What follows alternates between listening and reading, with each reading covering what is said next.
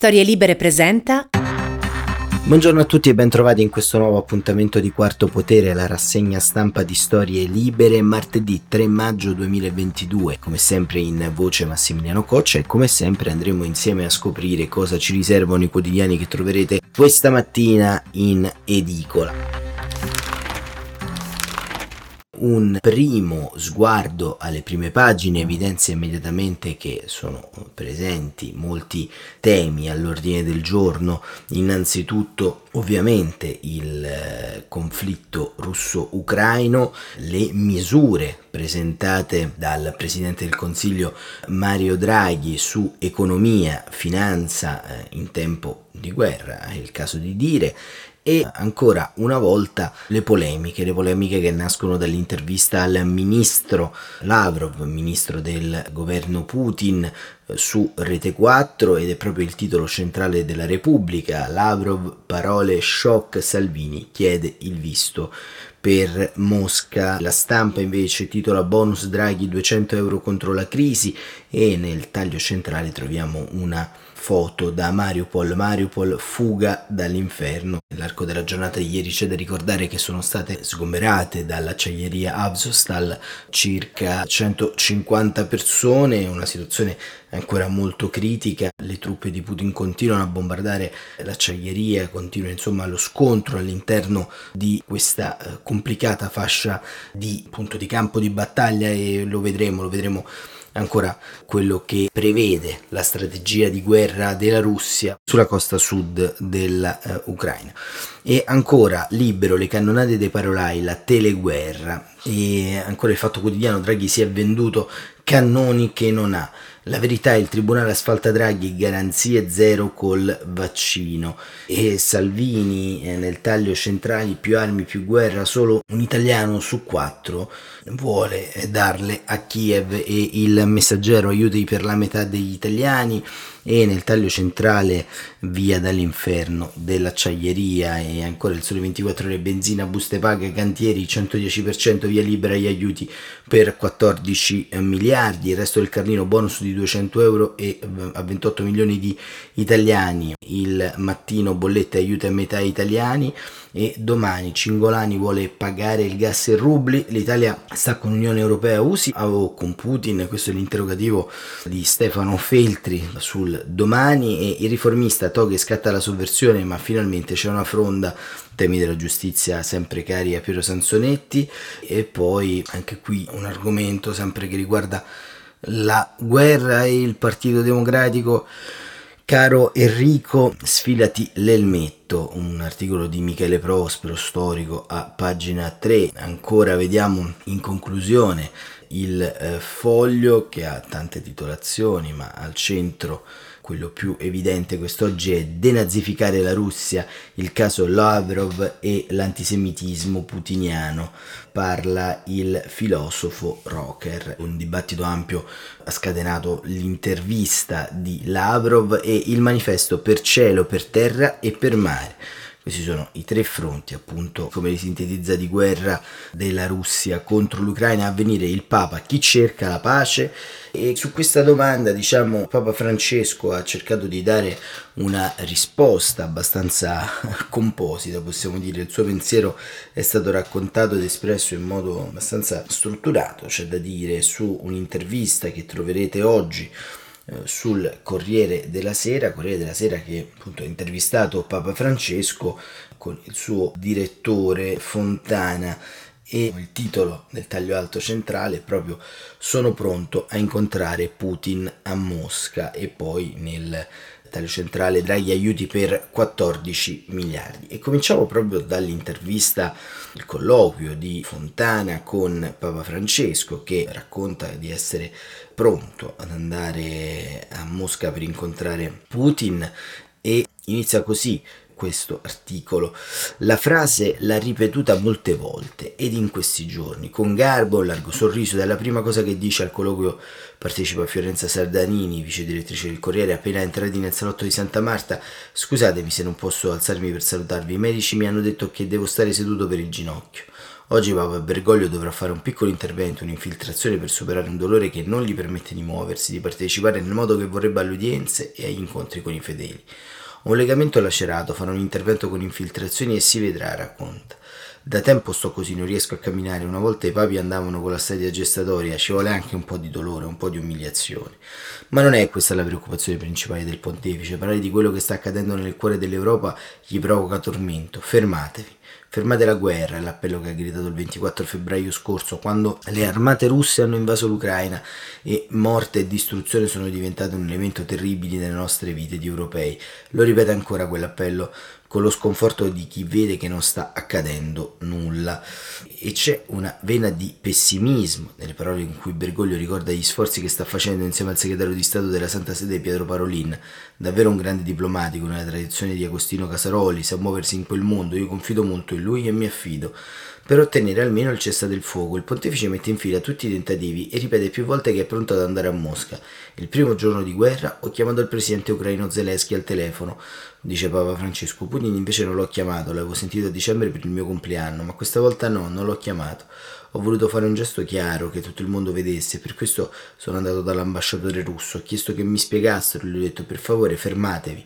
Poi ho chiesto al cardinale Parolin dopo 20 giorni di guerra, di fare arrivare a Putin il messaggio che io ero disposto ad andare a Mosca. Certo, era necessario che il leader del Cremlino concedesse qualche finestra. Non abbiamo ancora avuto risposta e stiamo ancora insistendo, ma anche se temo che Putin non possa e non voglia fare questo incontro in questo momento. Ma tanta brutalità, come si fa a non fermarla? 25 anni fa con il Ruanda abbiamo visto la stessa cosa. La preoccupazione di Papa Francesco è che Putin per il momento non si fermerà, tenta anche di ragionare sulle radici che lo spingono a una guerra così brutale. Forse l'abbaiare della Nato alla porta della Russia ha indotto il capo del Cremlino a reagire male e a scatenare il conflitto, un'ira che non so dire se sia stata provocata, ma facilitata forse sì. E ora chi ha a cuore la pace si ritrova davanti la forte questione della fornitura di armi da parte delle nazioni occidentali alla resistenza ucraina, una questione che non trova tutti d'accordo, che spacca il mondo cattolico e quello pacifista. Il pontefice si mostra dubbioso la sua dottrina ha sempre avuto al centro il rifiuto della corsa agli armamenti, il no all'escalation, alla produzione di armi, che prima o poi qualcuno decide di mettere la prova sul campo provocando morte e sofferenza. Non so, risponde, sono troppo lontano dall'interrogativo se sia giusto rifornire gli ucraini ragione. Una cosa è chiara è che in quella terra si stanno provando le armi, i russi adesso sanno che i carri armati servono a poco e stanno pensando ad altre cose, le guerre si fanno per questo, per provare le armi che abbiamo prodotto, così avvenne nella guerra civile spagnola, prima del secondo conflitto mondiale, il commercio degli armamenti è uno scandalo, pochi lo contrastano. Due o tre anni fa a Genova è arrivata una nave carica di armi che dovevano essere trasferite su un grande cargo per essere trasportate nello Yemen. I lavoratori del porto non hanno voluto farlo, hanno detto pensiamo ai bambini dello Yemen, è una cosa piccola ma un bel gesto, ce ne dovrebbero essere tanti così. Le parole di Papa Francesco nella conversazione tornano sempre a ciò che è giusto fare. Molti gli hanno chiesto il gesto simbolico di una visita a Kiev, eh, ma lui risponde in modo netto: A Kiev per ora non vado. Ho inviato il cardinale Cesny, prefetto del Dicastore della Promozione dello Sviluppo Umano Integrale, il cardinale Konrad Kraveschi, il monsignore del Papa, che si è recato lì per la quarta volta. Ma io sento che non devo andare. Io prima devo andare a Mosca, prima devo incontrare Putin. Ma io sono un prete che cosa posso fare? Faccio quel che posso. Se Putin aprisse la porta, può essere il patriarca Kiri, il capo della Chiesa ortodossa russo, l'uomo in grado di convincere leader del Cremlino a aprire uno spiraglio. Il pontefice scuote la testa e racconta: Ho parlato con Kirill 40 minuti via Zoom. I primi 20 minuti con una carta in mano mi ha letto tutte le giustificazioni della guerra. Ho ascoltato e gli ho detto di questo non capisco nulla. Fratello, noi non siamo chierici di Stato, non possiamo utilizzare il linguaggio della politica, ma quello di Gesù, siamo pastori dello stesso santo popolo di Dio. Per questo dobbiamo cercare la via della pace, per far cessare il fuoco delle armi. Il patriarca non può trasformarsi nel chirichetto di Putin. Io avevo un incontro fissato con lui a Gerusalemme il 14 giugno, sarebbe stato il nostro secondo faccia a faccia, niente a che vedere con la guerra, ma adesso anche lui è d'accordo, fermiamoci, potrebbe essere un segnale ambiguo. Beh, e l'allarme della guerra mondiale a pezzettini che Bergoglio aveva fatto negli anni passati sta dunque diventando qualcosa di più che deve scuotere le coscienze di tutti, perché per il pontefice siamo anche oltre i pezzettini. Siamo in una realtà che può portare davvero a una guerra mondiale. Il mio allarme non è stato un merito, ma solo la constatazione della realtà. La Siria, lo Yemen, l'Iraq, in Africa una guerra dietro l'altra. Ci sono in ogni pezzettino interessi internazionali. Non si può pensare che uno Stato libero possa fare la guerra a un altro Stato libero.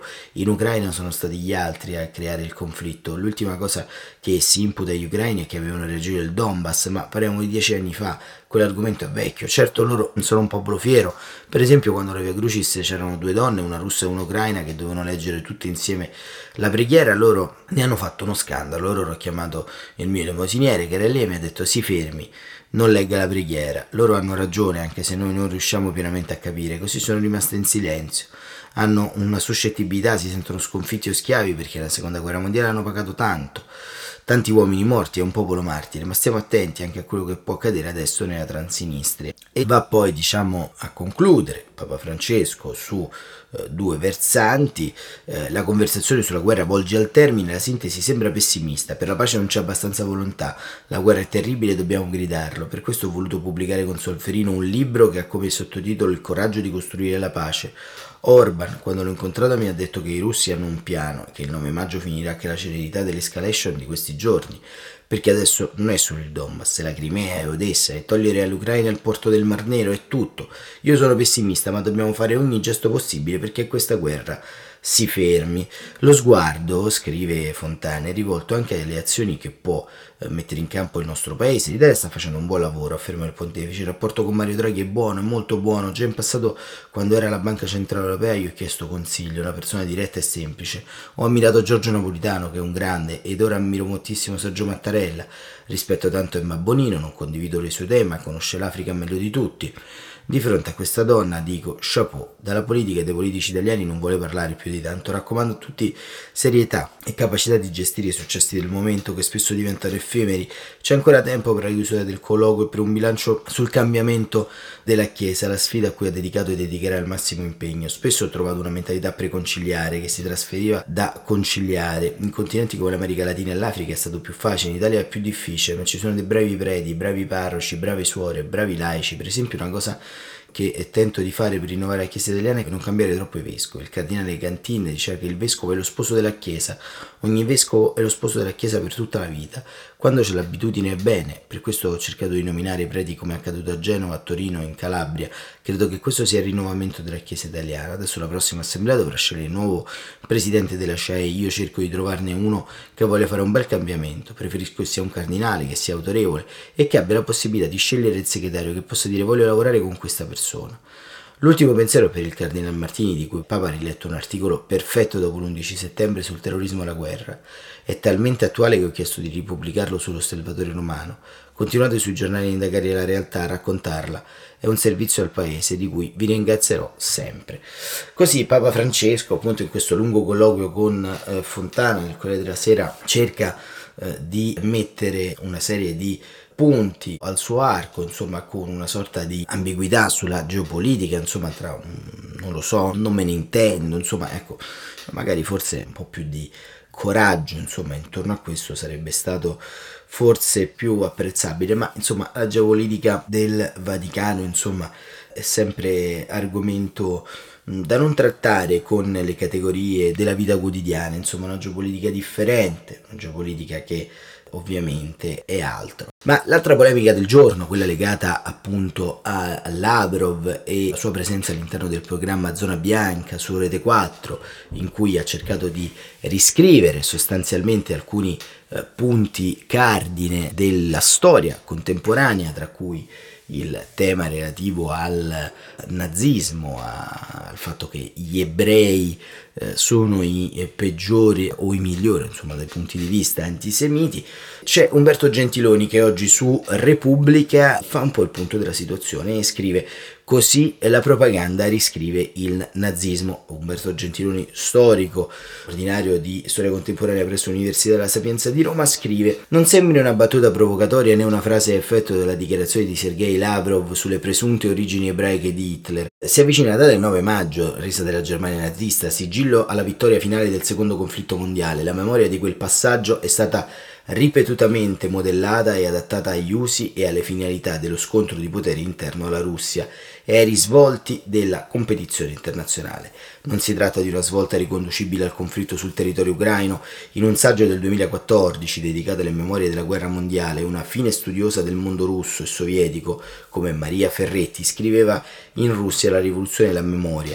Nella Russia contemporanea, come già in Unione Sovietica, la memoria della guerra è la sola memoria condivisa da tutta la società, lo dimostrano tutti i sondaggi di opinione condotti regolarmente alla fine degli anni Ottanta, al momento della denuncia più aspra dello stalinismo all'epoca della perestroica, la vittoria sul nazismo rimaneva agli occhi della maggioranza della popolazione il solo evento positivo della storia russa del XX secolo, il solo evento di cui gli abitanti della Russia continuavano a essere fieri, ma tale memoria non è mai stata unitaria, scrive Gentiloni, o riconducibile esclusivamente al messaggio dei vertici. Persino la scelta di Buni nel 2005 di ristabilire un culto integrale di quella giornata non ha offuscato il conflitto latente. La memoria non può essere condivisa, per sua natura definisce un campo di scelte soggettive, di oblio più o meno consapevoli, di indirizzi e finalità che ne sorreggono i contenuti. Nulla di unitario nella Russia post-sovietica, se non la scelta politica di far prevalere la memoria del mito, il culto nazionalista della vittoria, sulla dimensione di una guerra sofferta nelle trincee e nelle difficili condizioni vissute dai giovani al fronte. Due sfere che si misurano una dialettica continua, la memoria delle sofferenze, delle tragedie, della guerra, delle controverse scelte dei capi, dei tornanti difficili che spezzano vite e sogni, scrive Gentiloni, e dall'altra parte l'edificazione di un rassicurante paradigma vittorioso per celebrare la vittoria, lo spirito patriottico, la potenza dello Stato sovietico, la grandezza del socialismo, memorie inconciliabili e conflittuali che nel disegno putiniano degli ultimi decenni vengono schiacciate sulla centralità di una vittoria simbolo, sacralizzata, che cancella tutte le sfumature e distingui. In chiave più ampia, con l'avvento di Putin, il culto della vittoria è diventato il fulcro di una nuova lettura dell'intera storia russa. La storia così riscritta è risultata essere una sorta di inno all'eterna potenza della grande Russia. Tutti i nemici, veri o presunti, diventano nazisti di ieri e di oggi, i territori forzatamente denazificati, mentre le vittime perdono identità e spazio e vengono trasformati a uso e consumo di una nuova storia. Basti pensare all'eccidio di Babi Jar, al significato cancellato di quel luogo, alla sistematica rimozione della memoria della Shoah, delle sue tracce dal sul suolo, la polarizzazione di oggi nella ricerca del capo espiatorio, il fantasma nazista riproposto come schema dominante mette da parte e smantella ogni costruzione alternativa sulle memorie differenti o sui tentativi gorbacioviani ispirati alla sepolta casa comune europea. Nella leadership russa è prevalsa una ricerca ossessiva di certezze e punti fermi per costruire qualcosa capace di opporsi ai costumi degenerati dell'Occidente e alle forme dissacranti della globalizzazione post-89. Con la restaurazione del culto della vittoria venne portato a compimento il processo di invenzione della tradizione che consente alla Russia postcomunista, dopo molti anni di incertezza e confusione, di trovare finalmente un passato positivo su cui costruire un'identità nazionale, avendo riunito il nome della Santa Russia, conservatasi nel corso del secolo, l'eredità dell'epoca pre-rivoluzionaria e quella dell'epoca sovietica. E così eh, Umberto Gentiloni racconta con termini molto alti, che sono i termini che abbiamo voluto in qualche modo utilizzare in merito a questa polemica, questa polemica che riguarda tutto il mondo dell'informazione, una polemica che più che una polemica è una ferita all'interno dell'opinione pubblica. Nessuno dice di non poter intervistare il ministro di un paese ostile, di un paese in guerra con l'Occidente, con l'Europa, con il nostro paese indirettamente, ma sostanzialmente far trasformare l'intervista in un monologo a senso unico, propagandistico, con fake news, negazioni come l'eccidio di Bush, così come le ragioni che hanno spinto la Russia ad entrare in guerra, ma eh, intimidazioni emozioni e tutto quanto un corollario veramente agghiacciante, eh, sono in qualche modo il sintomo dello stato di malattia profonda in cui l'informazione nel nostro paese versa, un'informazione che è lambita costantemente dai venti del sensazionalismo e che non riesce a trovare una quadra.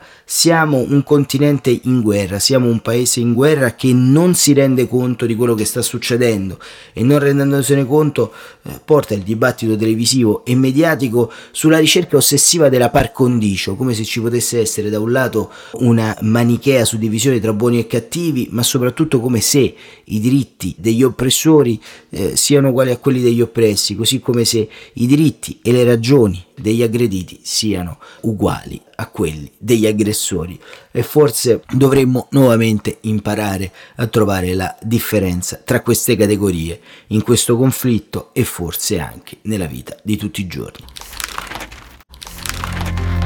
Per oggi è tutto, grazie davvero per essere stati con noi, Quarto Potere torna come sempre domani mattina alle 7.45 e che dire, buon proseguimento di giornata.